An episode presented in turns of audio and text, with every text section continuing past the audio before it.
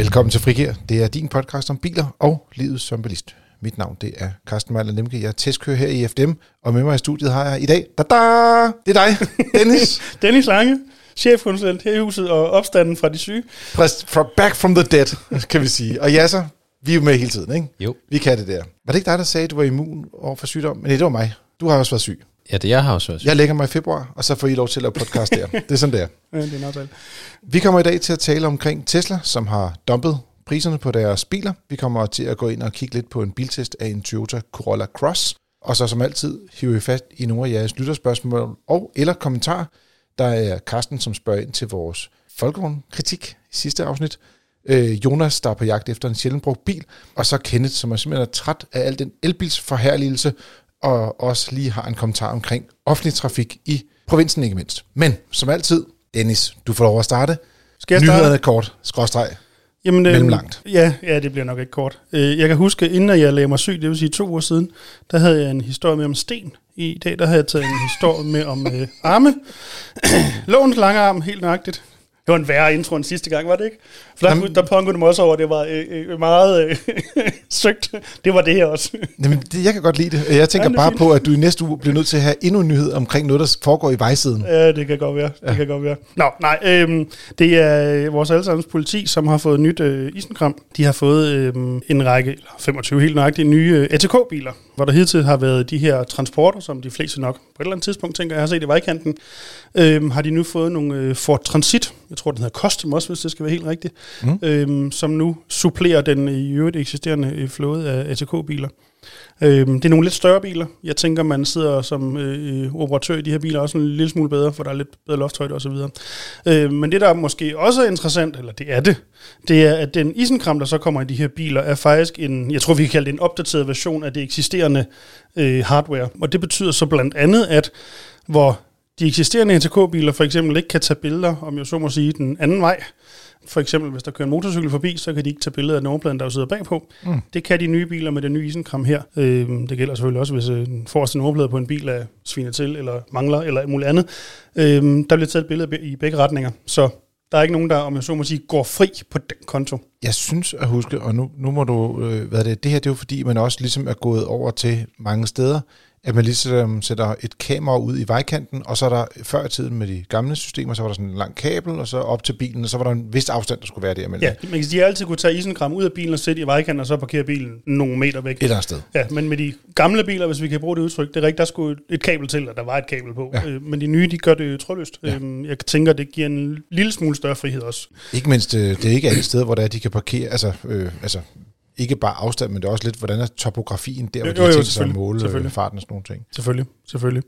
Øhm, og ja, øh, og ellers er det, som jeg også mindes, det er indtil videre, at øh, med de eksisterende kameraer, de kan overvåge tre vejbaner i samme retning. Det kan de nye også. Øhm, så ja, det bliver et lille smule mere avanceret øh, isenkram, der sidder i de her biler. Og der er så jo så af gode grunde kommet samlet set lidt flere biler. Øh, for et øjeblik siden var der 82 med 25 ekstra, så er vi oppe i 107 øh, ATK-biler. Og så står der jo stadigvæk de her stærkasser på, er det ikke 11 lokationer rundt omkring i, Mm. i landet, som jo i virkeligheden har isenkrammen fra de gamle ATK-biler. Det var derfor, min røg ned på 82 biler. Ah. Der oprindeligt var, jeg tror nok 100 eller flere omkring 100. Men Så- så. der pillede man det ud af nogle biler og satte det i de her øh, stærkasser, og nu har man så opnummeret på antal biler igen. Sådan. Øh, hvis man lige er interesseret i elektronikdelen af det, og er nørd i den retning, så kan, kan vi sige, at den hedder Vitronics FM1 Polyscan, og den kan registrere øh, køretøjer på mellem 15 og 75 meters afstand, og måle hastigheder for, fra 10 op til 320 km i timen. Så Så, det burde kunne være brugbart i de fleste tilfælde, tænker jeg. så hvis man kører øh, Veyron ind igennem byen, så, så, så er man ikke i fare for... Jeg tror ikke, du finder mange byer, du har plads nok til, at du når op på over 320. Håber jeg. Nej, det, det tænker jeg heller ikke. Det, det, det er nok lidt en teoretisk øh, ting, og jeg tænker også lidt, at den nok kan registrere, at den kører hurtigere end det, og så får man nok stadigvæk Ja, i hvert fald, øh, det skal man sige, det store klip i kørekortet. Ikke? Okay. Så ja. tak for, at øh, du øh, vendte tilbage, Dennis. det var så lidt eller noget. og, øh, og tak for en god nyhed omkring, øh, hvad der sker i den danske vejside. Jeg har en nyhed med fra Suzuki, som øh, nu øh, endelig får lanceret en, øh, en elbil. De har i hvert fald vist øh, en, øh, en fin prototype på en, øh, en udstilling i øh, Indien. Og øh, det er deres første elbil. En elbil, som er i, i det klassiske nye segment øh, mini-SUV'er. Og øh, den hedder EVX.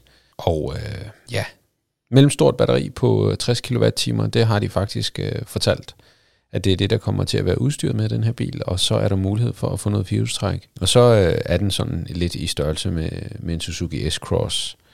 Øhm, jeg synes faktisk, øh, at det ser lovende ud på, øh, på papiret, altså billederne. mm. altså sådan, den, den ligner ikke øh, alt muligt andet, øh, og det kan jeg godt lide, at, at de lidt går deres egen vej fed, øh, fed bil, synes jeg. Altså, hvis den kommer til at ligne en lille smule, så, så tror jeg, at den... Ja, for det er jo lige præcis det der problem for en, den, den ser super fed ud, men ja. jeg mindes også i historisk set, at Suzuki, ligesom mange andre før, har vist koncepter, der ser rigtig fede ud, og så den endelige bil kommer, så bliver det sådan lidt... Eh. Men øh, forhåbentlig holder ja, den. det, det kunne jo godt ligne noget, der måske kunne blive lanceret, ikke? Fordi øh, altså, det ligner ikke noget, der, der sådan helt er, er umuligt at, at lancere. Mm. Så jeg håber lidt, at, at den kommer til at ligne den her. Det vil i hvert fald gøre, at, at bilen den skiller sig lidt ud øh, blandt mængden. Der er jo rigtig mange mini-SUV'er, ikke? Øh, når vi taler elbiler. Og jeg tror, at, at, at vi er derhen, hvor at man er nødsaget til at, ligesom at skille sig lidt mere ud, hvis, hvis mange af bilerne kan det samme, har den stort set samme rækkevidde osv. Jamen, så bliver man nødt til at kunne, kunne fange folk på, på andre parametre. Og der tror jeg, hvis, hvis, hvis de formår at, at producere den på den her måde, så den ser sådan her ud, så tror jeg, at de vil få held med, med modellen. Man kan også sige, at de, de er også ude og, og snakke lidt om, at øh, de ligesom har sagt, at de gerne vil lære af deres partner Toyota, mm. Hvordan de skal bygge de her øh, små elbiler. Jeg håber, de ikke lytter alt for meget til BC4X. Ja, jeg, jeg, jeg, sige, jeg er ikke sikker på, det er det bedste sted at lære lige pt, men, Nej, øh, ja, ja. De har måske ikke så mange andre samarbejdspartnere, der laver elbiler, vel? Men, men øh, uanset hvad, så er det sådan, at de vil ikke overtage en platform fra Toyota. De vil netop lære af dem, og dermed så ser det ud som om, at de kommer til at, at udvikle deres egen platform øh, til elbiler. Og det er jo lidt øh, interessant i hvert fald, synes jeg, det her, altså, så man får flere forskellige typer biler. Mm.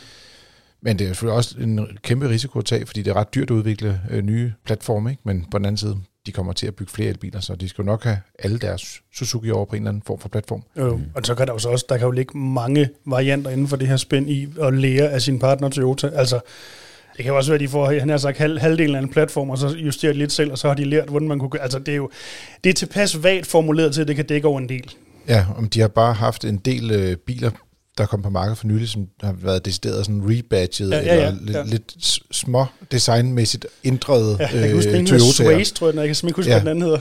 Nej, den ene er en øh, Corolla, den anden er en RAV4. Præcis. Ja. Øh, men, men her der går de i hvert fald deres egen vegne, om ikke andet øh, med den her konceptbil.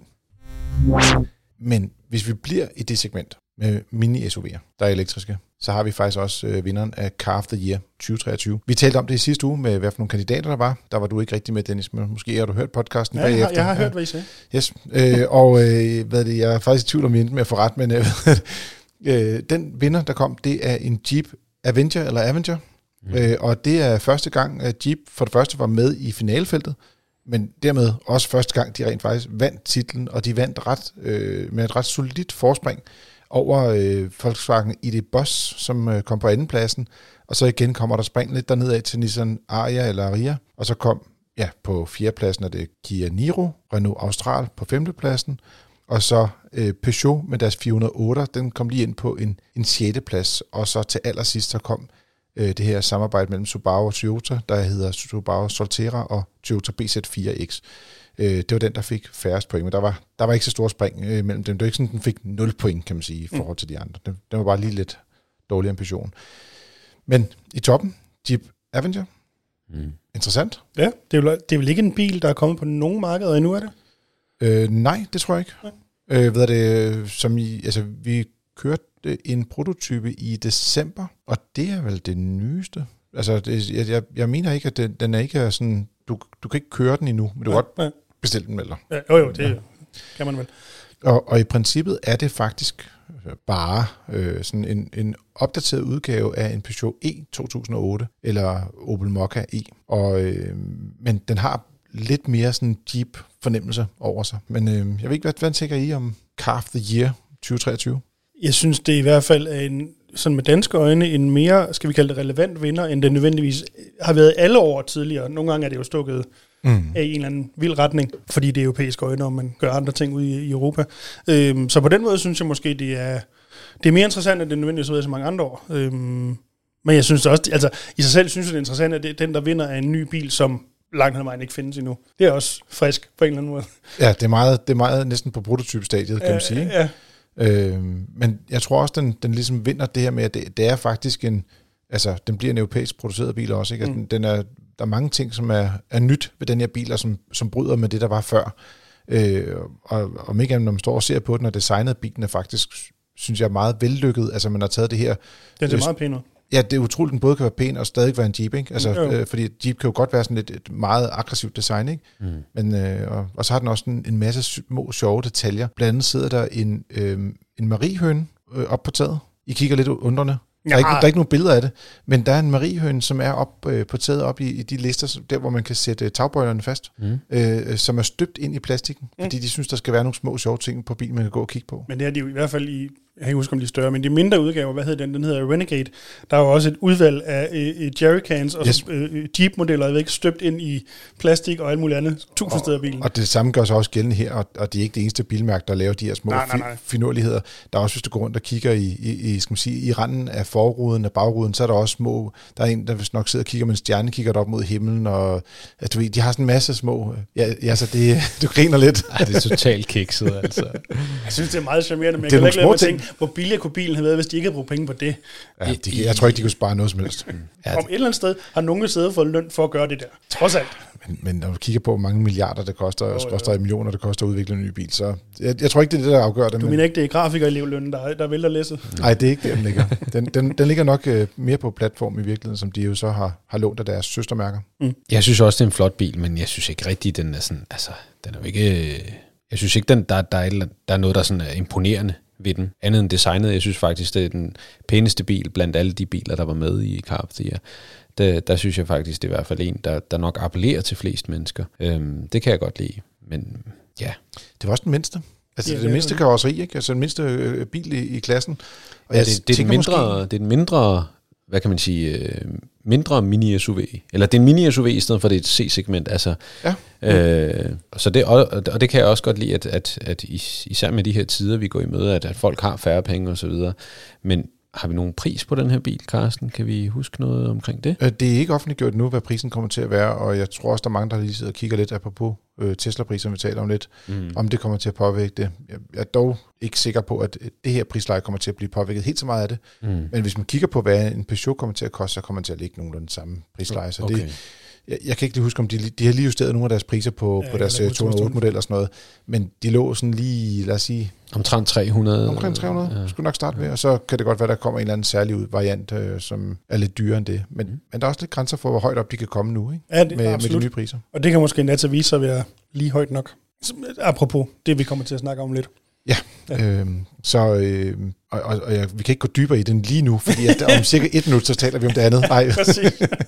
godt. Øh, men, men jeg vil sige, der, der, et eller andet sted, så er der jo også en grænse, fordi det koster jo noget at bygge bilerne, Jo, jo. øh, og, og, og der, øh, de har en anden, ja, de skal også tjene nogle penge et eller andet sted jo, for, for det til at løbe rundt. Det nytter ikke noget, at vi får øh, alle bilkoncerner til at gå konkurs, øh, så er der ikke nogen til at, ligesom at stå for service og vedligeholdelse bagefter, eller vedligeholdelse af brandet, sådan, værdi og gensalgsværdi og sådan nogle ting. Mm. Og det er så lige apropos, så i hvert fald i europæisk, og ikke mindst den kontekst. Jeep er i hvert fald et øh, øh, mærke, som har haft en omtumlet tilværelse, når det kommer til sådan brand og anseelse og øh, så videre. Det, det, har været lidt on-off-agtigt. Jamen, det er også et offroad-mærke, ikke? Så det er sådan Ja, lidt op, ja, ja. op ad en sten og ned ad en sten, og op ad en bakke, ned ad en bakke. Nej, men det er rigtigt. Altså, men altså, Jeep har jo aldrig rigtig været et bredt mærke her. Nej. I USA har de været markant større, øh, især med deres Cherokee, som jo har altså, været sådan en rigtig sokkermom bil, ikke? og væ- været en af de skal man sige, bærende biler på SUV-markedet ja, Ja, ja. ja. i gamle dage, kan man sige. Ja. Ikke? De rigtige SUV'er. De rigtige SUV'er, dem der også er firehjulstræk. Øh, ved det, og det har den her øvrigt ikke, øh, firehjulstræk. Så øh, ved det, som udgangspunkt i, i, i hvert fald i basisudgaverne. Så det, jeg vil sige, det, det, det bliver spændende at se, hvordan den kommer til at, at, at tage sig ud. En, en anden øh, nyhed, som der ligger sig lidt med et øh, ja, lokalt snit, skråstrej et dansk snit, det er, at øh, der er kommet en ny øh, formand for den europæiske Car of the Year jury. Mm. Det er øh, vores allesammens kollega Søren W. Rasmussen, Mm. som lige er blevet valgt til det, der hedder President of Coty. Jury. Så øh, ja, det er selvfølgelig vildt stort, at der er en dansker, der har indtaget den position. Det har aldrig sket tidligere, så øh, det er vi jo rigtig stolte af. Ja, tillykke til Søren. Tillykke, Tillykke til Søren.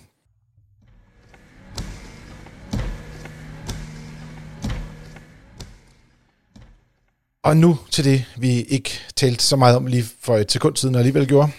Teslas ekstreme prisfald, skråstreg, der er dumping på elbilsmarkedet.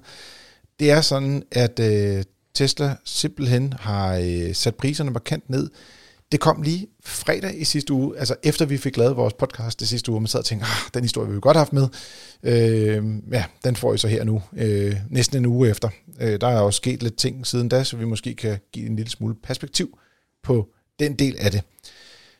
Det er både Tesla Model 3 og Tesla Model Y, altså SUV-udgaven af 3'eren, som, øh, som de har justeret priserne ned på med i, skal man sige, mellem 17 og 23 procent. Og øh, hvis man tager fat på, jeg vil sige, Model 3'eren, den er selvfølgelig faldet i pris, men den var så højt prissat før, at der stort set var, altså ikke var nogen, der købte den fra nye af. Øh, og øh, der var rigtig meget handel med brugte biler i stedet for, men Model Y, den blev faktisk solgt øh, pænt styktal, også skal man sige, af de nye generationer, især fordi der kom en bagstrukken udgave i efteråret til 450.000 kroner, og, og den variant, øh, den er nu blevet sat ned med øh, 75.000, så den kun koster 375.000 kroner. Og det er indgangsbønden for en Tesla Model Y bagstræk med anhængertræk også, skal man lige huske på. Øh, og så har de en, øh, en lidt større model, som øh, kan man sige, hvor man får firehjulstræk og, og længere rækkevidde med større batteri, ikke mindst også. Og den koster 430.000. Så det er ligesom de to, synes jeg i hvert fald, modeller, der er blevet mest interessant i den her prisrokade. Så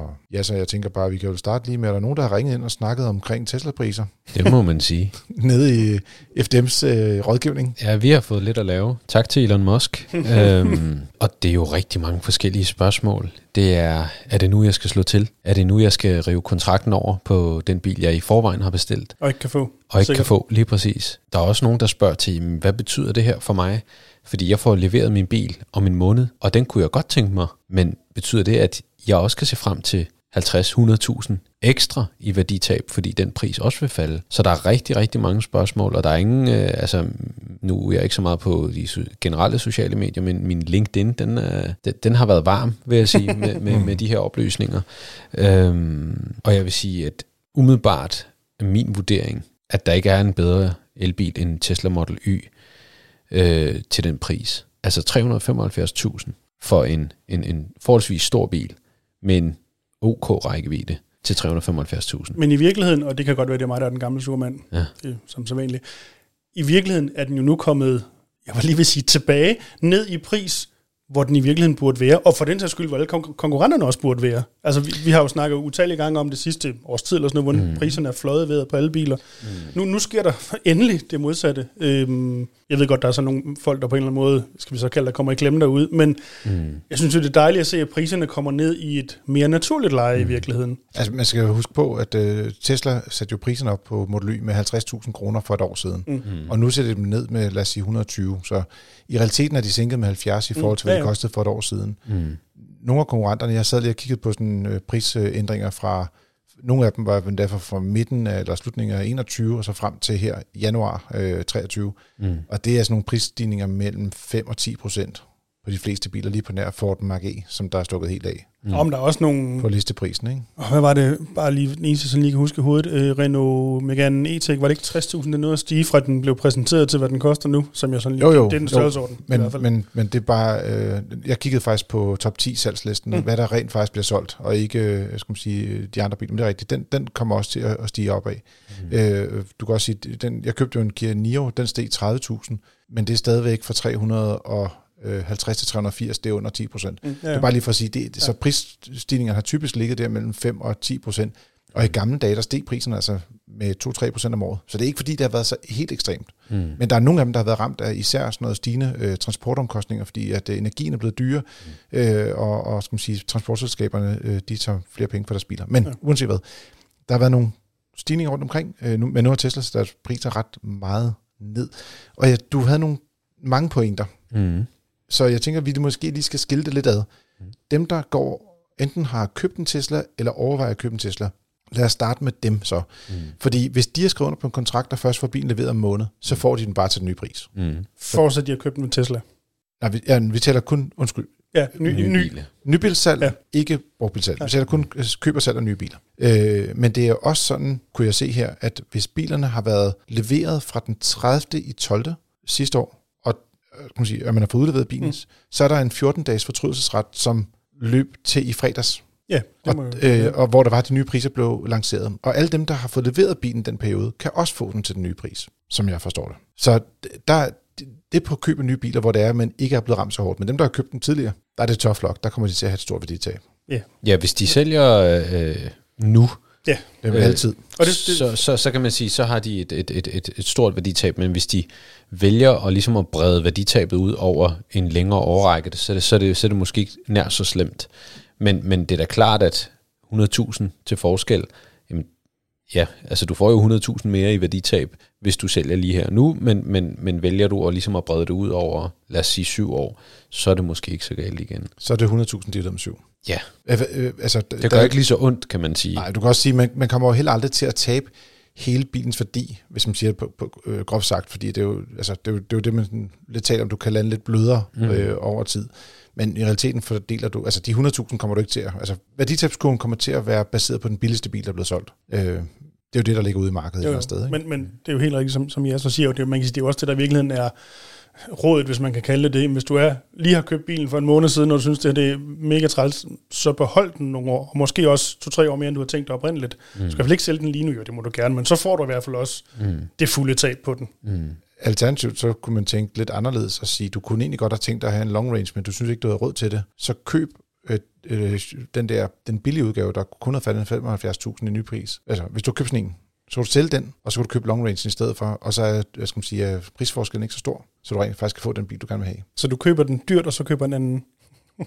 Ja, altså, du kan sige, at du skal indkassere tab. Det kommer ja. til at gøre uanset hvad over tid jo. Men det kan være, at du, altså, skal man sige, prisen for at trade op til en, til en bil med længere rækkevidde ikke er så stor, som den var for en måned siden faktisk. Så altså, der er mange muligheder i, i det her marked. Og man kan sige, hvis der man har gået og overvejer at købe en Tesla Model Y, eller måske også Model 3, det er lidt, mm. Den, dens pris synes jeg ikke er helt så attraktiv. Den ligger jo kun cirka 15.000 lavere end Model Y, men uden anhængertræk. Så det, den, den pris er stadigvæk, synes jeg, lidt, lidt i den høje ende faktisk, mm. på trods af, øh, de har sat prisen meget ned. Altså, jeg, jeg synes jo, Model Y'erne er det rigtige køb lige nu. Øh, Ja. Hvis vi kigger på Tesla og med de her justeringer af priser, så er Model Y'eren, hvad enten man, man vil have den med, med performancepakke, eller long range, eller, eller en, en standard range, så, så er det faktisk nogle gode køb. Men ligger priserne ikke stort set der, hvor konkurrenterne også er? Måske lige 20.000 lavere? Fordi det er, hvis du kigger på deres priser nu, de er jo ikke markant lavere end konkurrenterne. Hvis du tager den mest solgte bil sidste år, det var ID4 og ID5. Mm. Den koster cirka øh, 400.000 kroner. Mm. Så skal du tænke på, at der er en 5 års serviceaftale, den koster 25.000. Det kan du godt trække ud af den regning. Så hedder det, i stedet for 395, så hedder det 370. Mm. Og det var lige 5.000 lavere end Teslaen. Mm. Den har en rækkevidde på 520 km. Teslaen har en række på 400 hvad? 50? 40? Altså, så er der noget udstyr til forskel på de to biler og sådan nogle ting, men altså, så meget udstyr er der jo heller ikke i en Tesla. Altså, Men det de er jo kun én skærm jo. Men det er vel, og der er vi jo lige så stille vej hen, det er hvor det så også bliver interessant. Et er, at Tesla nu har sat prisen ned, men det andet er, hvordan vil konkurrerende, øh, konkurrenterne øh, reagere på det her, fordi man kan sige, historisk set har Tesla jo altid været, i hvert fald Y'eren, måske lidt dyrere end konkurrenterne. Mm. Vil de stadigvæk gerne konkurrenterne have det, jamen så bliver de jo nødt til at sætte prisen ned. Øhm, Men det er jo også det, som, som vi også hører fra rådgivning. Altså, der er rigtig mange, der godt kunne tænke sig en Tesla for eksempel. Ja. Og, og øh, man kan ikke rigtig få sig selv til at, at give det ekstra, hvor at nu, så er det samme pris.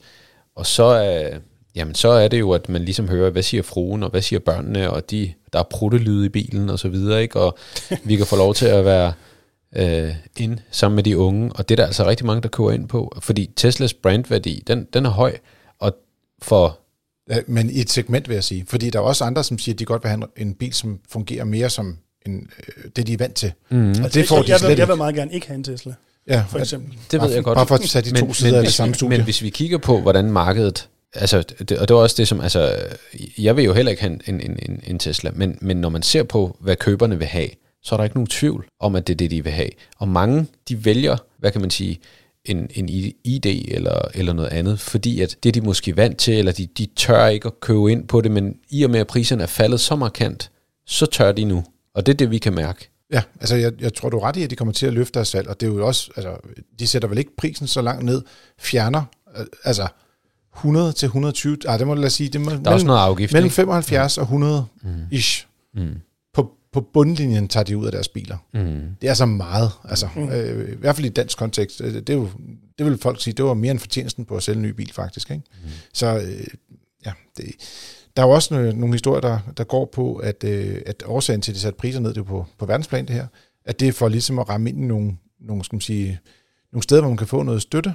Øh, Især i USA, der har de måttet sænke øh, prisen på Model Y for ligesom at komme ned og få øh, skal man sige, et godt tilskud, og dermed være attraktivt prissat i USA. Mm.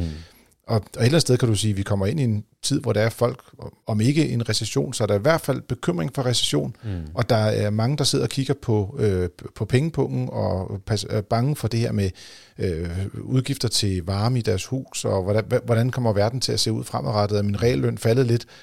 Så det her med at komme med et, et godt tilbud, altså mm. det, det er en god timing, vil jeg sige. Og, og når du er den første, der gør det, så får du al opmærksomheden. De næste, der sætter prisen ned, de får ingen opmærksomhed. Der er ikke nogen, der har lagt mærke til, at Peugeot har sat prisen ned på deres 208 med 25.000, vel? Altså, Nej, Bare for at og, sige det. og man kan sige, det er fint nok, at du sætter prisen ned, men hvis ikke du kan levere, så er det sådan set ligegyldigt. Ja. Altså, og, og det, det, nu, nu kommer vi til det andet ben i det her, og det er, at Tesla kan levere. Og, og det er der, ja. hvor at man kan sige, at der er folk, der har ventet i øh, halvanden år på en Audi øh, Q4 e-tron, ikke?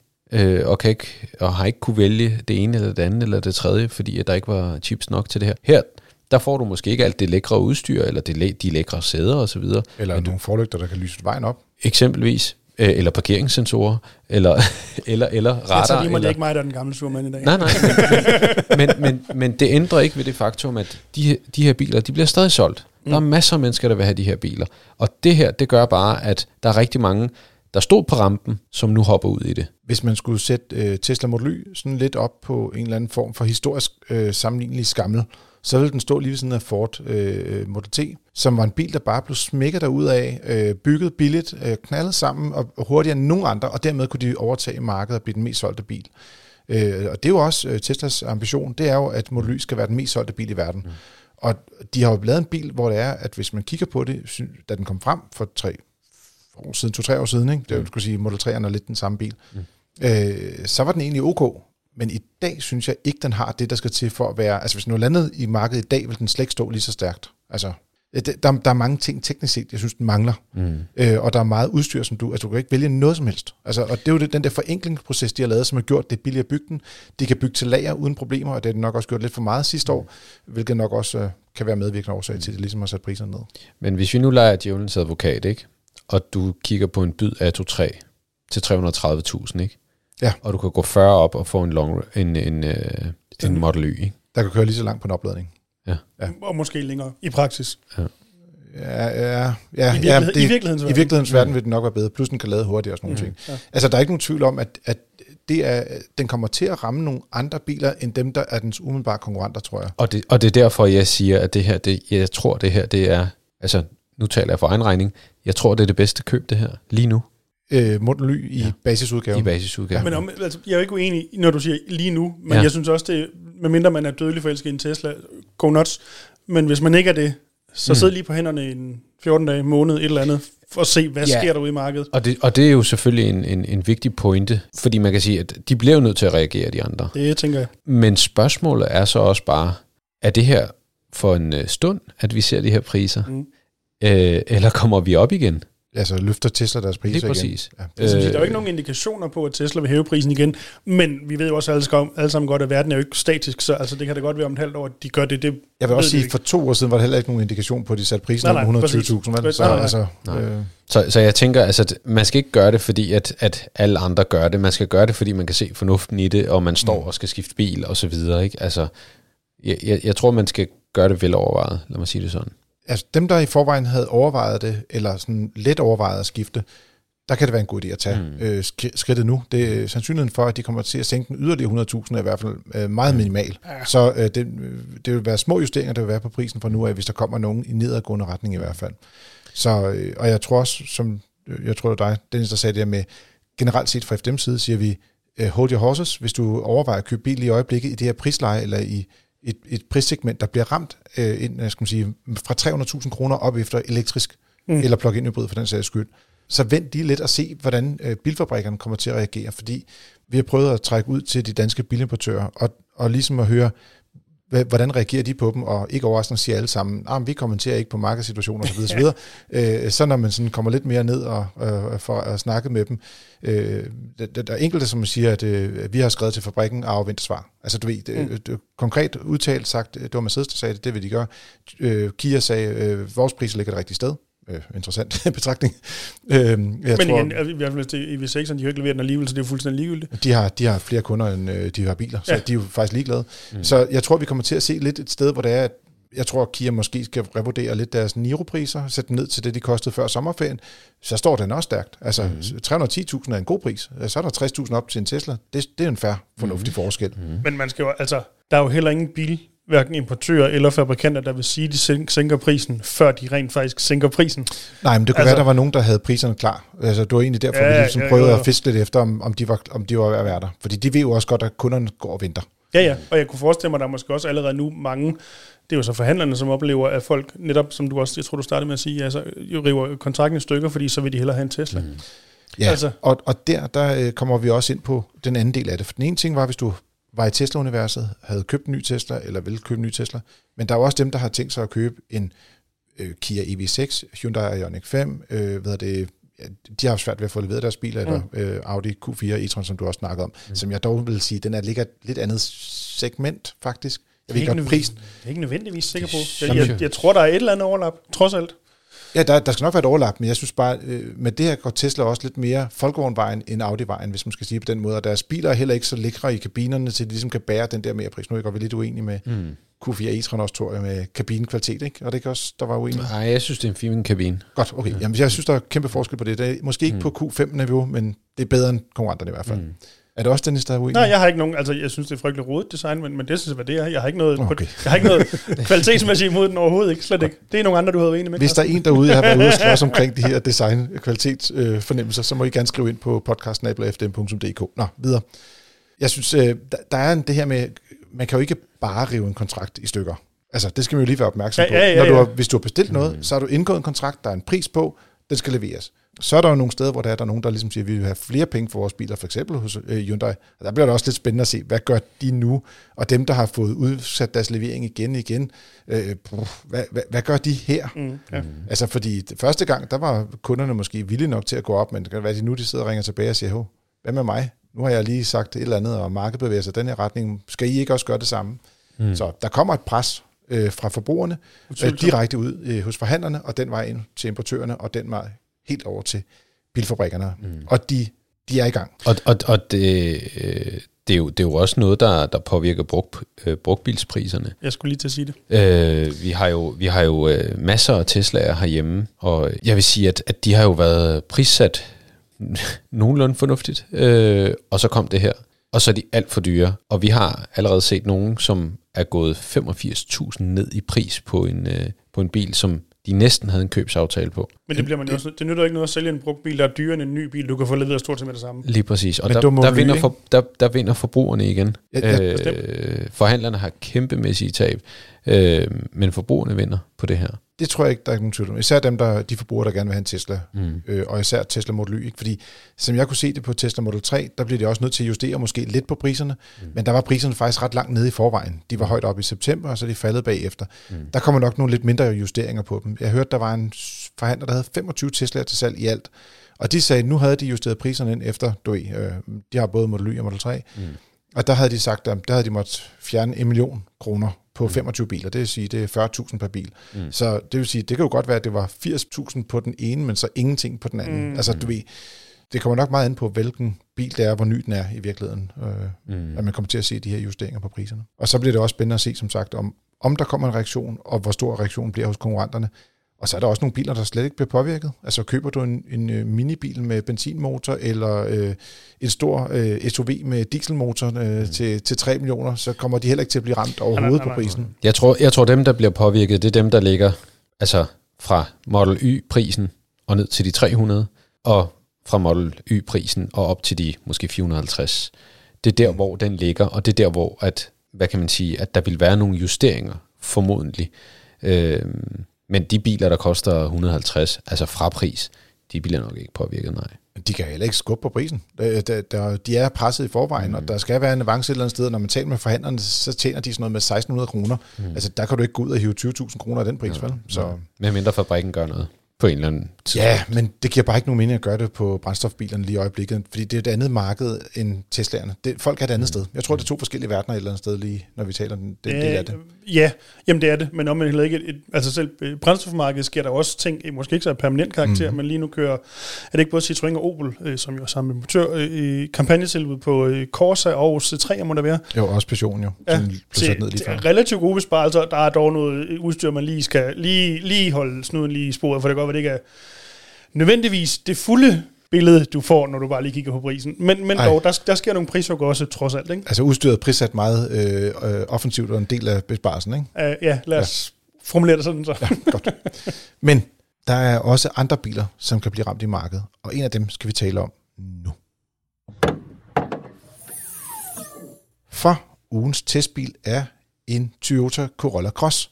Det er en bilmodel, som er det, man kan kalde mellemklassen SUV, og så kører den på benzin alene, har en hybrid drivlinje, og prisen starter på 365.000, og dermed 10.000 kroner lavere end den der Tesla Model Y, og dermed kan man sige...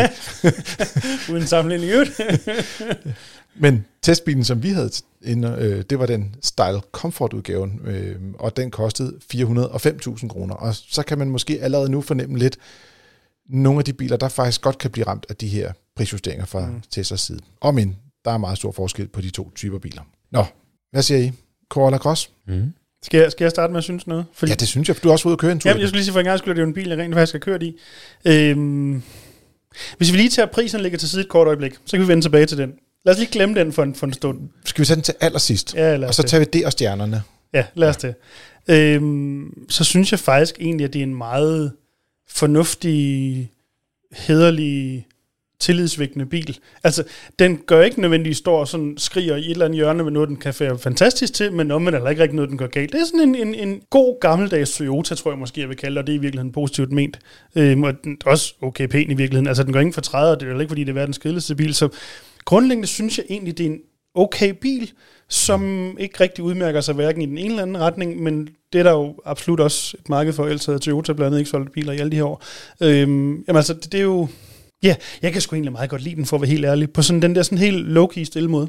Der er nogle mennesker, som ikke har mulighed for at have øh, en lader der, hvor de bor, øh, eller øh, har, er en årsag, har brug for at have en bil, hvor det er, at de ikke bliver skal man sige, hæmmet af pauserne, man skal bruge mm, til at ja, lade. Ja, øh, og, og for dem vil jeg sige, der er det faktisk en, en ret god bil. Altså, ja. det er også en bil, som øh, en af vores kolleger har købt, og, og det er altid sjovt, det der med, altså, øh, vi kører bilerne, men har nogle holdninger, og så er folk, de så siger, og så går der lidt tid, så køber de bilen, så siger det det samme bagefter, og det er jo altid fedt, når det, man ligesom bliver bekræftet, ikke? Men han har også oplevet øh, det her med, at når du får en bil med hybridmotor, så ændrer du måden, du kører bil på. Mm, ja. Og hvor han før i tiden normalt havde været mere tilbøjelig til at gå i sport på mange af de andre biler, han havde, Mm. Så nu kører han i Ego, mm. fordi så kan han køre lidt længere på literen. ja. og, og det er ligesom om, at den her bil, den er sådan opgivet til at køre cirka 20 km på literen, og det kan den altså også godt køre i virkeligheden. Mm. Altså det er ikke et problem. Og så er der ikke nogen tvivl om, og det har vi jo talt om tusind gange med de her øh, hybrid øh, teknologier, der er fra, fra Toyota. Det fungerer bedst i byen, eller på landevejen. Og mm. på motorvejen, der får du ikke rigtig glæde af det her driv. Nej, nej, nej. Der, der, der er det bare benzinmotoren, der ligesom driver øh, værket derudad. Mm. Og der kan man også godt mærke lidt under kraftige, kraftige accelerationer, så, altså, så, så støjer den også noget, mm. den her mm. bil. Det mm. gør den. Det er ikke helt så slemt, synes jeg, som øh, Yaris Cross, øh, som, som har en mindre benzinmotor, og dermed lidt mindre bundtræk. Mm. Øh, så den, her, den, den, her, den har lidt mere muskel, både på elmotoren, ja. men også på selve motoren. Ja, men hele, altså, hvis du sparker til den, kan du godt høre, at motoren ryger unaturligt højt op, men, men det kunne sagtens være. Men det er så også ender det med at være kort tid, fordi den så også er det kraftigere, ja, jo, jo, og dermed så bliver man lidt mindre generet af det, man ja. gør nogle af det, altså ja. om det er en Yaris øh, hybrid eller øh, Yaris øh, det ja. gør ikke den store forskel jo. Jeg synes i virkeligheden også, jeg ved godt, det kommer utrolig meget ind på ens personlige behov og så videre, men jeg synes faktisk, det er en meget fin størrelse, Øhm, hvis vi skal blive i Toyota-regi, hvor en RAV4 måske godt meget hurtigt kan blive en meget, meget stor bil, for det er det ja. også, så er den her mere overskuelig og kompakt på sådan den, den, den gode øh, familieagtige måde, hvis man kan kalde det det. Ja, altså, fordi nu kom du lige til at sige familie, jeg vil sige, det, det er måske der, hvor den har et, et lille, øh, skal man sige, arbejderbej, fordi benpladsen på bagsædet er faktisk ikke så imponerende. Og, hvad det, og hvis det nu er, at man øh, er, skal man sige, Det er jo ikke alle, der kan nu, lide vi, deres børn. vi, vi to, nej. det var ikke det, jeg tænkte på, ja, Dennis Vale.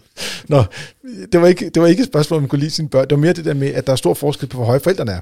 Det er. Øh, og det vil sige, at i nogle familier, hvis du for eksempel er nogle forældre, der er omkring 1,80 eller 1,75 eller måske 1,60 eller 1,65, så begynder du lige pludselig at få noget rigtig god benplads på bagsiden. Mm. Men hvis du er i, i, i Dennis Carsten-regiet, som er både er, vi skal lige have lidt mere plads til vores kroppe, og vi har nogle lange stænger, øh, så bliver der altså ikke særlig meget benplads på bagsiden. Du nikker lidt for meget, ja, så. Jamen, ja, altså, ja, jeg synes, det er fedt, at vi, når vi taler om din krop, Carsten.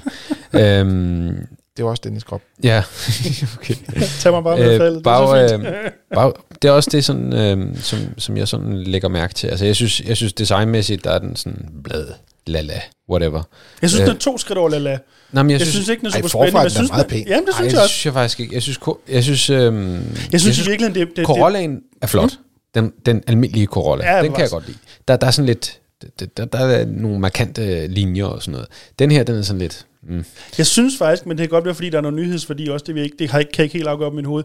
Jeg synes faktisk, den er en smule bedre, mere vellykket end RAV 4'eren er. Og den kan jeg virkelig ellers godt lide. er det, altså det, det, ja, det, det, det er vi ikke enige om. Nej, men det er nok. Nå, det, jeg afbryder dig Øh, virkelig også. Undskyld. Øh, nej, det er okay. Øhm, jeg synes, øh, jeg synes bagsædepladsen virker til, at det er nok et, et, et, altså til de penge og så lidt bagsædeplads. Øhm, det, det er jo en forholdsvis stor bil, det er sådan en mellemstor bil, mm. ikke? Der burde være noget mere bagsædeplads i sådan en bil her, ikke? Jeg har kørt i nogle modeller, sådan, der, der, der er lidt tilsvarende. Jeg har ikke prøvet den specifikke bil, desværre. Øhm, men der er jo ikke noget at sætte en finger på som, som regel, altså på mm. den her hybridteknik. Og man lærer jo, at, man lærer jo, som du siger, man lærer jo at køre økonomisk. Hybridsk. Ja, lige præcis. Der hvor at man, man ligesom er vant til, at øh, bilens hastighed følger øh, omdrejningerne på motoren og så videre, og lyden fra motoren, jamen der lærer man at, at bruge speederen på en helt anden måde, hvor man ligesom kan mærke, okay, nu, nu kører jeg elektrisk, og nu kommer forbrændingsmotoren, så kan jeg godt slippe speederen lidt, og ja, det, det bliver man rigtig god til at, at, køre, øh, at køre økonomisk. Altså, det er nok den bedste måde at lære at køre økonomisk. mm. det er ved at køre med det der system, fordi man bliver jo helt vanvittig af at køre normalt. Altså, så man bliver nødt til ligesom at, at lære bilens små, øh, jeg tror det hedder fæbler på fransk, eller små svagheder, eller mm. der, der er nogle steder, hvor den, hvor den klarer sig ret dårligt, mm. og det skal man sådan prøve at komme udenom. Mm. Øh, det er måske ikke helt det samme som at køre langt på literen eller langt på kilowatt-time i alle andre biler, men det, det lidt, læner sig lidt derhen af i hvert fald, det er, at man ikke accelererer alt for kraftigt og så videre. Mm. Her er man udnytter elkraften også under accelerationen, ikke mindst også. Og så nu bliver vi nødt til at, at tale om prisen. Kan vi, skal vi til prisen? kan, vi, kan vi ikke lige tale om anhængertrækket først? Det, det skal vi lige huske Jo. at med. Jo, det kan vi godt. Man, man kan nemlig godt få anhængertræk til bilen, øh, og øh, prisen for at få sat øh, krogen på er fornuftigt, ligger omkring sådan 13-14.000, øh, men man må kun trække 750 kilo max. Ja, det er ikke meget. Og det er ikke møjt da. Nej. Altså det, der havde man, men generelt set har de haft lidt udfordringer med de her biler med hybriddrivlinjer. Jeg kan huske, øh, da Jarisen kom i hybrid, der, undskyld ikke Jaris, Auris kom som hybrid, mente det var sådan noget 350 eller 450 kilo eller sådan noget. Det var meget lidt. Mm. Her der er det trods alt sådan derhen, hvor man kan få en havetræler med. Ikke? Ja. Mm. Og så er det tid nu ja, så til at gå i krig med den pris. Nej, jeg synes faktisk lige, lige, lad os lige gemme øh, prisen i 10 sekunder ekstra, jeg synes lige, fordi jeg, jeg ved, han brænder ind over Karsten. Du får 4 sekunder til at bruge over gearstangen. Ja, jeg, jeg, jeg, jeg, jeg sad og ventede på, at uh, han ville brokse over, at det er en, en, en helt almindelig manuel gearstang, og, og det, øh, det har han slet ikke nævnt. Nå, okay. Så, så, jeg var lige ved at kobe ind på det lige før. Øh, hvis nu siger, hele ergonomien omkring føreren er... lange 4 sekunder, det her. Nej, det er 10, du er men, men det bliver også længere. Men jeg vil bare sige, hele ergonomien omkring føreren er faktisk ret god, men også til dem, der godt kan lide biler, som de var. Altså, ja. Hvis man skal sige på den måde. Du har for eksempel et separat øh, område, hvor der er, du har klimapanel. Mm. Under det, der har du øh, hvad det, knapperne til at tænde og slukke for sædevarme blandt andet. Og det er sådan nogle, hvor du kan aktivere den for eksempel til at stå i lav hele tiden, eller og i betjene høj med øh, hele tiden. på, hvis det skulle være det også. Hvis, Luffer. Whatever. Ja. Du, altså, ja, det, du kan gøre det med albuen, hvis du Ja, har ja. rigtig lange øh, øh, skal man sige, overkrop, eller sidder lidt mærkeligt i bilen. Men det var bare for at sige, det er en bil, som er utrolig nem at betjene, og den har fået den nye øh, menustruktur op i den store øh, trykskærm. Der er trådløs Apple CarPlay. Jeg synes virkelig, Toyota er kommet ret langt på den konto, og så har fået lavet en moderne bil med øh, en hybrid, hybrid drivlinje også. Men Øh, det er gearstangen, jeg prøver at få dig tilbage til. Ja, jeg ved det godt. Men, men Toyota har jo simpelthen valgt på øh, stort set alle deres biler øh, at, at køre med de her, i hvert fald deres hybridbiler, øh, og køre med, med den her øh, gammeldags gearvælger. Og før i tiden havde de faktisk det, som jeg synes var en rigtig løsning, som var sådan en, en, skal man sige, en elektrisk gearvælger. Og så kunne den selv gå i P, når du, når du slukkede motoren, så skulle du kun gøre én ting.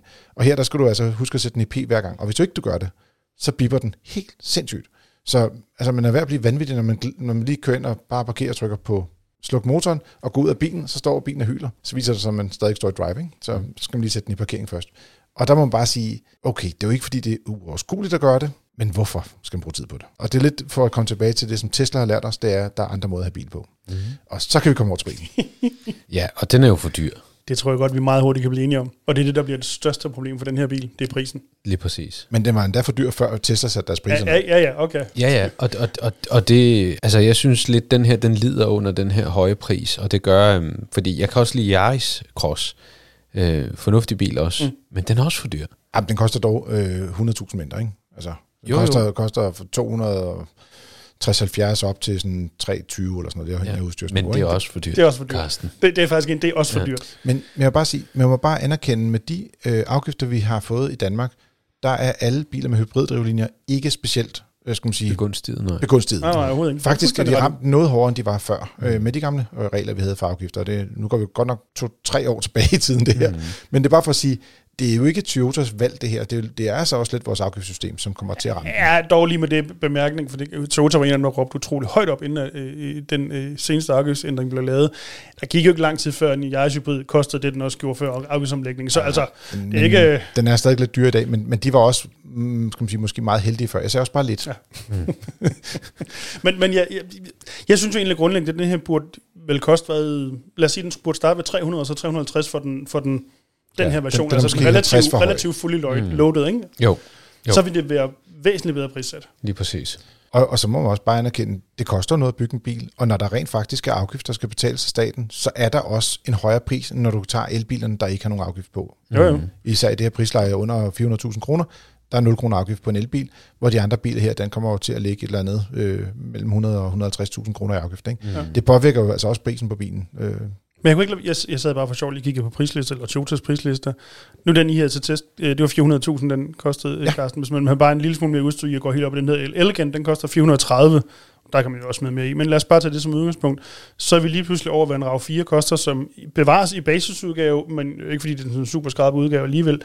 Altså, du kommer meget hurtigt op, hvor der er andre, også inden for egne rækker, andre modeller, som lige pludselig koster det samme, eller måske endda til mindre. mm. Men du vil også gerne have den ned og koste det samme, som lillebror koster, ikke? I virkeligheden, jo, cross, ja. jo, i virkeligheden ja, og tilsvarende rykke den ned også. Ja. Mm. Jeg Nå, tror, jeg, jeg, jeg tror, ved det godt, jeg ikke får kommer... min vilje, men øhm, Hvad, hvad er din vilje? om, og, øh, at priserne kommer derned, det ved jeg godt, jeg ikke får min Nå, vilje. på den måde. Ja. Nej, det, det bliver nok svært på den her type biler. Det er også derfor, øh, da vi lige før talte lidt længere omkring Teslas prisnedsættelse, og hvordan det kommer til at blive, altså påvirke markedet.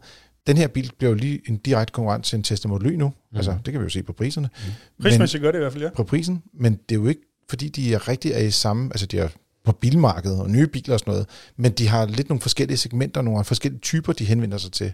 ja. Og man kan det måske få nogle flere Til at tage til at springet. tage springet til elbilen, Ja. ja. lige præcis. Præcis. Og, og, og det, det tror jeg, det kommer til at være det, der kommer til at ske. Og med den kommentar, og øh, med fire stjerner til øh, Toyota Corolla Cross, så lukker vi Biltestgarsen for denne gang. Nu er det tid til jeres spørgsmål, og ikke mindst også et par kommentarer. I kan skrive ind til podcast Det har Carsten gjort, han øh, lytter til os hver uge. Og han skriver, jeg undrer mig over, at I kritiserer, at viskerstilten er i venstre side på den nye ID7. Øh, det er en folkevognmodel, vi talte om i sidste uge som en nyhed. Øh, ja, så er jeg. Og jeg tror faktisk, det var mig, der var mest kritisk på den konto lige der. Så Øh, han, sk- han skriver, at I synes, det virker billigt, øh, og han kommenterer med, at det har Mercedes også, og der har I måske ikke tænkt over, det billigt. Måske er det bare forandring hos Folkevogn, I falder over. Og så vil jeg godt øh, komme lidt ind på den del af det, selvfølgelig forklare, uddybe øh, min begrundelse for, hvorfor jeg synes, at det er en dårlig løsning, de har valgt øh, i Volkswagen ID7 og også ID Boss for den sags skyld. Det er korrekt, at øh, Mercedes også har, de har faktisk valgt i mange år kun at have en øh, arm, både til at betjene øh, blinkeren og øh, til at styre øh, hvad det, viskerne. Og det synes jeg også altid har fungeret ret dårligt, for at sige det sådan lidt øh, direkte ud af posen.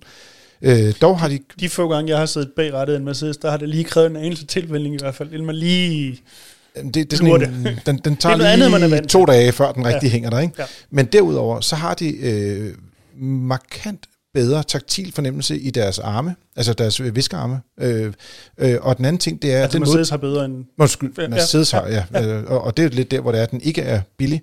Øh, men der er også den måde, at du ligesom aktiverer øh, øh, skal man sige, forrudeviskeren. Øh, det er ligesom, at du, du, du ligesom vipper eller drejer armen rundt, og jo mere du drejer den rundt, jo mere aktiverer du øh, forrudeviskeren. Og i folkevognen, der er det sådan en lille knap, der sidder midt på blinkerarmen. Du skal sådan vippe op i små trin. Det er ret svært, synes jeg i hvert fald, at betjene på en nem og en elegant måde. Der er ikke nogen tvivl om, at man kan lære det på et tidspunkt. Om, øh, de skal nok begynde at, og ligesom at, at blive aktiveret på et tidspunkt. Ikke? Men det, selve funktionen og udførelsen af selve armen, er i hvert fald den i det boss, vi kørte i, var markant billigere end det, vi har set hos, øh, hos øh, hvad hedder det, Mercedes. Og den anden ting, det er, det er også lidt kritiseret, det var øh, den der øh, mærkelige, retningsløse måde, som Folkevogn bevæger sig øh, i deres kabine i øjeblikket. De har igennem øh, årtier haft fuldstændig samme indretning af kabiner, uanset om du har sat den i en Seat, Ligesom en de har Skoda. samme design på ydersiden. Ah, men der er lidt, trods alt lidt forskel. ah, Dennis. Nå. Well, nå, øh, Carsten, du kan skrive til Dennis omkring det design også, hvis du er lidt sur over det også. Men hvad er det? Øh, Det er podcastnabelafdm.dk, Dennis. Hvad er det? Men jeg synes faktisk, det her med, at bilerne har været meget ens at betjene, gjorde, at du kunne springe fra den ene til den anden bil, om det var en Audi eller en øh, Folkevogn, det var sådan set lige meget. Der lå det mest de samme steder. Og ved, inden for de her ID-elbiler, på så kort tid, to-tre år, øh, radikalt ændre måden, du betjener øh, skal man sige, bilerne med stilke, og så til noget, der er faktisk er sværere at betjene i hverdagen, så synes jeg faktisk, det er lidt en fejl. Altså, og især når vi taler om en model, der skal ud og være den nye Passat. Altså, det synes jeg faktisk er lidt kritisk. Mm. Så øh, tak for kommentaren, Carsten, og jeg, jeg håber, at du øh, fik lidt mere, øh, skal man sige, øh, og stadig lidt hårde ord måske, men lidt mere forståelse for, hvad det var, vi mente med, at vi synes, det var billigt. Vi har også fået øh, en besked fra Jonas. Han er på jagt efter en lettere brugt bil, og med de specifikationer, han godt kunne tænke sig, er der pt. kun én bil til salg i Danmark, og det er hos en privat sælger. Det er, som han selv siger, også for ham en meget dyr bil på sådan en pris omkring en halv million kroner. Og derfor er han sådan lidt nervøs omkring det her med at handle privat. Er der noget særligt, jeg skal holde øje med, siger han? Er der noget, jeg kan gøre for at sikre mig, at den er som beskrevet? Øh, og den ikke har nogen uopdagede fejl og mangler. Og så har han ikke sendt et link til det, eller skrevet, hvilken bil det er. Så Der er, jeg tænker, også, der er kun den ene jo. der er kun den ene, så den skal der ikke være nogen andre, der opdager i hvert fald. Men øh, tak for spørgsmålet, Jonas. Og øh, øh, eftersom vi ikke aner, hvad det er, vi skal tale om, så prøver vi at svare så godt som muligt. Vi kan godt svare generelt. Vi kan nemlig godt svare generelt. vil du sige måske lidt teknik, så kan jeg måske sige lidt Ja, det tænker jeg. Mm. Det tænker jeg. Ja, hvis øh, vi starter med teknikken, så kan vi sige, at øhm, når der kun er én bil til salg, jamen, så er det jo den, man skal have, og den koster jo det, den koster, så der er ikke rigtig så meget at gøre ved det. Øh, men man kan i hvert fald forsøge at, at, at, at, sikre sig, at den rent teknisk er i orden. Og nu koster den 500.000, og nu leger vi, det var, at det er en folkevogn. Så kan man jo gøre det, at man kører ned til os hernede i FDM og får lavet en øh, brugbilstest, eller øh, hos andre. Det kunne være, at man har en, en mekaniker, man kender rigtig godt, og som, som man stoler på, som man kan få øh, til at se på den her bil helt uvildigt og sige, hvordan ser den her bil generelt ud, og så gennemgå bilen og, og ligesom se, jamen, er der et eller andet, der, der trænger til at blive adresseret? Øh, er der noget med undervognen? Ser den ud til at have været skadet? Er der, er der nogle ting, som ikke er, som de bør være? Så kan man jo gøre det, at man får vedkommende til at lave en form for rapport på, hvad er, hvilke fejl og mangler har bilen. Og så kan man så derfra enten bruge den rapport, øh, hvis det nu er vores rapport, så kan man jo bruge den til at forhandle øh, om prisen, øh, men også sådan, så man får en eller anden form for indikation af, hvad er det her for noget? Øh, om, om, om den nu er, som man, man tror, den er, øh, rent teknisk. Og så er der jo en hel masse juridiske ting, øh, aspekter, som jeg tænker, at Dennis øh, kan komme ind på. Ja, sådan i hvert fald lidt overordnet termer. Øhm, for der er jo på mange måder det at købe bil af en privat det samme som at købe øh, bil af en forhandler, og på en rigtig mange måder så er det fuldstændig det modsatte. Øhm, det der måske først og fremmest kan være udfordringen, det er, når du køber en forhandler, så har du i hvert fald som altid din øh, købelovssikrede reklamationsret. Det har du som udgangspunkt også, når du køber privat, dog med visse modifikationer. Øhm, men i modsætning til, når du køber en forhandler, kan du aftale dig til den private, at du ikke har reklamationsret. Og det gør man typisk, når man køber en bil privat, fordi det vil den private sælger meget, meget gerne ud af. Mm. Øhm, så man kan sige, i den praktiske verden, så som udgangspunkt har man det typisk ikke i en privat handel. Det skal man selvfølgelig have med i, øh, i baghovedet, og det skal jo også afspejle sig i prisen, jo, øh, hvad det jo oftest også gør. Øh, men det er der også nogle ting, man skal huske at tjekke igennem. For eksempel være sikker på, at sælger rent faktisk er den, der ejer bilen. Er der restgæld i bilen, som du risikerer at hænge på? Øh, hvordan ser det ud med servicebogen? Er der overholdt syn og så videre? Altså de der, man kan sige, mere praktiske ting. Øh, så du skal selvfølgelig ikke give pengene til sælger, før du rent faktisk har fået bilen. Det skal sådan helst foregå samtidig. Sørg for, at bilen bliver omregistreret også, og så videre, og så videre. Øhm, der er faktisk inde på vores hjemmeside, har vi en rigtig fin artikel, som lister op alle de her ting, som du skal være specifikt opmærksom på, når du køber bil ved, øh, ved en privat sælger. Øh, jeg tror, hvis du googler køb bil privat FDM, så tror mm. jeg, den rammer. Mm. Øhm, men der er i hvert fald nogle ting, man lige skal være ekstra opmærksom på, og man er ikke juridisk set som udgangspunkt så godt sikret, som man er, hvis man køber øh, hos en forhandler. Øh, og så skal man jo så, man kan sige, selvom man så rent faktisk aftaler sig til reklamationsretten med den private mand, altså endelig når dertil, så vil jeg da hellere have et, et 100.000 kroners krav mod en forhandler, der har mere i ryggen end en eller anden privat mand, der måske mm. aldrig får de penge. Altså der, så der er en eller anden risiko. Ja. Og så vil jeg lige tilføje i forhold til det her med, at, at man kan teste mange ting, og man kan altså, køre ind på et testcenter osv., men, men der er også nogle ting, som kun opstår en gang imellem. Mm. Og det kunne være, at man, øh, når bilen er driftvarm, og man har kørt 100 km i streg, så gør den en eller anden un- underlig ting. Det er jo svært at komme tilbage og reklamere det, øh, når der ikke er nogen at reklamere det overfor. Det kan også være, at bilen har et olieforbrug. Det kan man jo heller ikke måle statisk. Det kræver jo også, at bilen den kommer ud og kører, og, og kører en del kilometer osv. Så, så der er en, en, en, en øget risiko, og det skal man jo så selv vurdere, om, om den her bil er så speciel, øh, så, så man vil løbe den risiko. Ja, lige præcis jeg synes, det er lidt interessant. Altså, han siger en halv million kroner, så jeg tænker lidt, hvis, altså, hvad mindre det er en meget ny Falcon, så er det måske nok et andet bilmærke, som han er på jagt efter. Og øh, det danske marked er jo ikke særlig stort for biler i, den her, i det her prisleje, altså hvis vi ser bort fra, fra elbilerne i hvert fald. Så øh, det kunne også godt være, at lad os nu sige, at han er interesseret i en bil, hvor der er, der er en eller anden bestemt læderstue i, eller der er et eller andet bestemt øh, udstyr med måske adaptiv LED-forlygter, eller noget helt fjerde udstyr, som der det, der gør, at han er interesseret i den så kan man jo også gøre det, men man kigger i udlandet, og, og så eventuelt får en forhandler til at hive bilen hjem for en, så man kan handle den den vej igennem, og måske stadig få en, en attraktiv pris på bilen. Altså, der er ikke nogen tvivl om, når vi er oppe i den her priskategori, så skal man i hvert fald sikre sig noget mere, hvis man har tænkt sig at købe privat. Altså, mm. øh, Præcis. Og øh, jeg tror også, hvis det var mig, der skulle købe en bil, der var så dyr privat, så vil jeg ikke nøjes, altså jeg vil jo helt klart uh, tage en, en brugtest hos FDM, fordi der kan man tage alle de der traditionelle ting, og man får testet bilen sådan på, på de tjekket, hvor store uh, hvad man sige, er bremserne, hvad stand er de og sådan nogle ting. Det kan du bruge konkret til at gå ind og om, få en god mavefornemmelse. Du kan også finde ud af, om bilen rent faktisk er skæv og har været skadet. Sådan nogle ting, det, det, det skal man jo have undersøgt grundigt. Øh, og, og der kan du spare meget mere end de øh, 2-3.000 kroner, som testen test den øh, koster, afhængig af, om man er medlem med dig. Øh, men den anden ting, det er, at jeg vil nok også køre hen til en, øh, en mærkeforhandler og bede dem om at gennemgå bilen. Øh, de har typisk øh, både historik på bilmodellerne, nogle øh, serviceaktioner på de konkrete biler, man kan tjekke, om den har fået lavet, hvis der har været en tilbagekaldelse, er det blevet foretaget, øh, søge øh, den officielle skal man sige, servicehistorik og tjekke, at kilometertallet er rigtigt på bilen. Der er mange biler, hvor der, er, der har været snydt med kilometertal, især i udlandet, og hvis det er en bil i det her prisleje, kunne det godt være, at den kom som en importbil et eller andet sted fra. Øh, og der vil jeg også sige, det, det vil jeg nok også prøve at sikre mig der, så sige, okay, så koster det så også yderligere måske et par tusind kroner, eller hvad de skal have for at, at gennemgå bilen og lige tage historikken på den, og så sende tester på. Mm. Øh, det synes jeg helt klart vil være pengene værd øh, i, i det her prisleje, men ja, øh, og så kan man jo også bruge den viden, man får der, til at gå ind og gå tilbage igen, og så, så kan det godt være, at den ikke skal koste 500.000, men kun koste 580.000, fordi man har opdaget tre-fire forskellige ting, som rent faktisk gør, at bilen ikke er helt så meget værd, som man troede. Mm. Og så de penge, man har brugt på, på et FDM, øh, brugbiltest, og, og på at gå hen til mærkeforhandlerne og få dem til at, ligesom at løbe testerne hen over bilen. Øh, altså, de kommer enten hjem, eller også så giver den den ro i maven, man, man, man bør have. Altså, vi snakker jo en procent af bilens værdi øh, i, skal man sige, i, i omkostninger ved handlen. Mm. Ikke? Mm. Det er små ting i forhold til at gå ud og, og, skal man sige, og købe den, eller få den købt igennem en bilforhandler.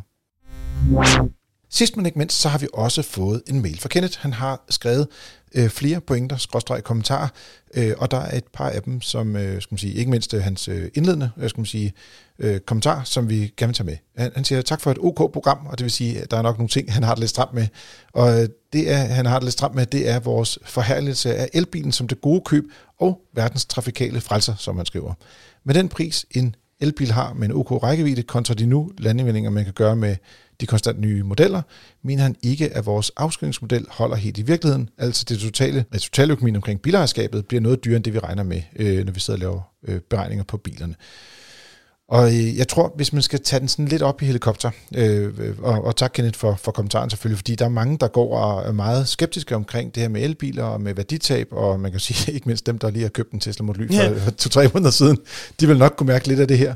Øh, men, men der er heller ikke nogen tvivl om, at når vi kigger ind i den måde, vi kommer til at have biler på om 10 og 20 år, så vil det være, øh, og det er besluttet fra politisk øh, side, øh, elbiler. Det er ikke noget, som øh, FDM øh, skal man sige, har nogen indvirkning på, øh, skal man sige, eller vi tre, der sidder her i studiet på den sags skyld, kommer til at påvirke. Øh, det er den vej, det går øh, øh skal man sige, i grove træk og, over hele verden faktisk, og især i Europa. Og der som vi ligesom ligger i Europa, så er det det, der rammer Danmark i, i stor grad. Så jeg vil sige, hvis man kigger på værditabene, så er der ikke nogen tvivl om, at det kommer til at være på, på altså elbilerne kommer til at have et relativt fornuftigt værditab, men det er faktisk ikke der, hvor de helt store øh, landevindinger ligger, øh, skal man sige, økonomisk set øh, for, øh, for de biler. Det er øh, på driften, øh, både på service, men også på det, det koster at køre dem per kilometer.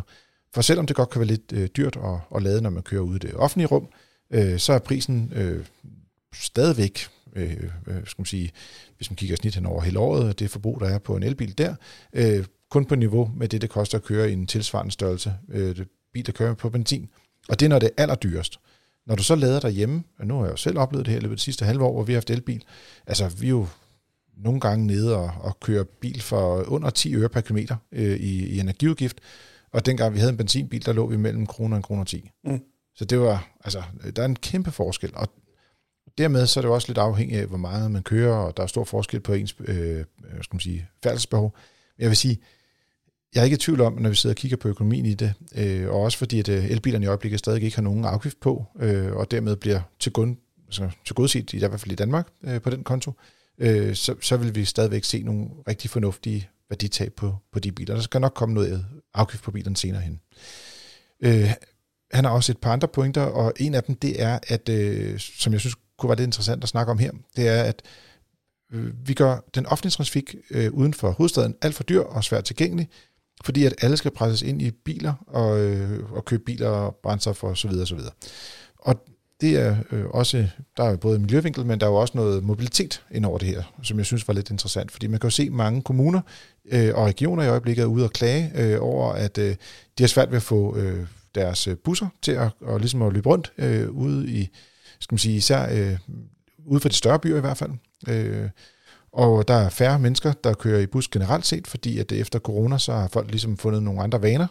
Øh, men det er også blevet dyrere at køre dem, fordi at brændstoffet er blevet dyrere jo. Ja. Så, der er måske lige bare for en god skyld i, øh, man kan sige, årsagssammen er ikke helt, som, som Kenneth skrev Altså, vi, vi gør jo ikke trafikken, altså vi som i samfund, øh, trafikken, den offentlige trans, øh, transport ude i provinsen, gør vi jo ikke dyre, fordi vi gerne øh, vil have, at folk skal i en bil. Jeg tror faktisk ikke, der er nogen af de her politikere, der gerne vil have folk gå en bil, nærmest tværtimod. Øh, men fordi at der er mange, der har en bil, og fordi at det er svært at drive, ikke mindst ude i provinsen, altså uden man kan sige, det tyndt befolkede område, så bliver den offentlige transport utrolig dyr, og utrolig man kan sige, der er ikke så mange afgange osv. osv. Det betyder, at der er flere folk, der ikke kan bruge det, ikke vil betale for det, og så kører de en bil, og det er sådan en ond spiral. Fordi sandheden er jo også, når det kommer til offentlig transport, med meget, meget få undtagelser, det det koster at drive en busrute, eller en lokalbane, eller pokker må være, altså det man som, som passager betaler, er jo langt fra hele udgiften. Altså det er måske i, i, i, i, i, i godt tilfælde halvdelen af udgiften. Resten skal stadig findes, ja, over skattekronerne jo i virkeligheden er det jo i, i sidste ende. Øhm, så så det, er jo ikke, det er jo ikke bare det, vi betaler i, øh, i billetter, der, der, der driver det her show. Der er meget, meget, meget få steder, hvor det er øh, øh hvad hedder det, øh, passageromkostninger, der, der kan drive det. Så, så det er svært, men man kan sige, det er jo også klart, at i den udstrækning, at det offentlige transport bliver ringere, jo flere gør noget andet og så mm. bliver det bare værre og værre. Og vi, altså bare sådan som, som sidebemærkning, vi har jo også set, at med de letbaner, som der bliver lavet rundt omkring i landet, er der jo flere steder, hvor det er blevet dyrere, end man troede, og for at få det til at hænge rundt, så nedlægger man nogle busruter, og så er vi i gang igen. Så ah, øh, okay. gør du det offentlige transport dårligere, for, men så fik du da en letbane, tillykke med det. Øhm, så man kan også ja. sige, at øh, der, øh, nu har vi jo også i FDM øh, skal man sige, satset lidt på det, der hedder Tag Med. Det er en, en app, hvor folk de ligesom kan lave, skal man sige, nemmere kan samkøre. Mm. Samkørsel. Øh, og, og hele taget det her med samkørsel i skal man sige, de områder, øh, yderområder, det tror jeg faktisk godt kan være sådan en hjælper, hvor det er, at bilisterne ligesom kan hjælpe dem, der ikke selv har en bil. Øh, men det er klart, det kræver jo ligesom, at man skal lidt samme vej, men det kunne godt være, at man boede ved Assens og skulle til øh, Odense eller et eller andet samtidig. Eller et eller ja, andet eller for den skyld bare, at, øh, og det er jo også det, som øh, vores tager med, og sikkert også andre også kan finde ud af, det behøver ikke nødvendigvis, at du skal køre sammen hele vejen, men, men samkørselen kan fungere som det, man kalder tilbringertransport til den offentlige transport. Altså du præcis. bliver kørt hen til bussen, eller hen til stationen, eller hvad på. Ja, eller hen til den der letbane, hvor ja, nu bussen præcis. ikke er der længere. Ikke? Ja, øh, men det kræver, at der er flere, der ligesom øh, køber ind på det, og har lyst til at bidrage til det fællesskab også, øh, skulle man sige. Så, øh, men Ja, Kenneth, det, men det er jo rigtigt, øh, og det var bare lige for at sige, jeg synes, det er et interessant emne, fordi det handler om mobilitet, og det har vi jo også øh, ind under vores skal man sige, paraply her i FDM-regi. Øh, men, men det er ikke sådan, at man med vilje vil gøre øh, den offentlige transport øh, dyrere. Og, Nej, tværtimod tror jeg i virkeligheden, men, men det var i virkeligheden. Ja, og der er mange politikere, som også, øh, i hvert fald regionalpolitikere og, og kommunalpolitikere, som, som ligesom forsøger at, at få lidt flere penge til at kunne hjælpe deres øh, transportselskaber derude. Fordi de har det økonomisk set ret hårdt i øjeblikket. Der mangler rigtig mange millioner faktisk for at få ting sammen. Jo, det har det virkelig gjort i mange år, men, øh, men det er ikke blevet bedre. Det var det sidste her fra vores øh, mailbox podcast fdm.dk. Du kan sende en mail derind, hvis du har et spørgsmål og eller en venlig kommentar. Du har lyttet til Frigær. Det er din podcast om biler og livet som bilist. Husk at trykke abonner herinde i din podcast-app og anbefale os gerne til en ven. Ellers er der ikke så meget andet at sige øh, godt at se dig igen, Dennis. I lige måde. Og igen igen, Jasser. I lige måde. Og til dig, kære lytter, tak fordi du lytter med, og god tur derude.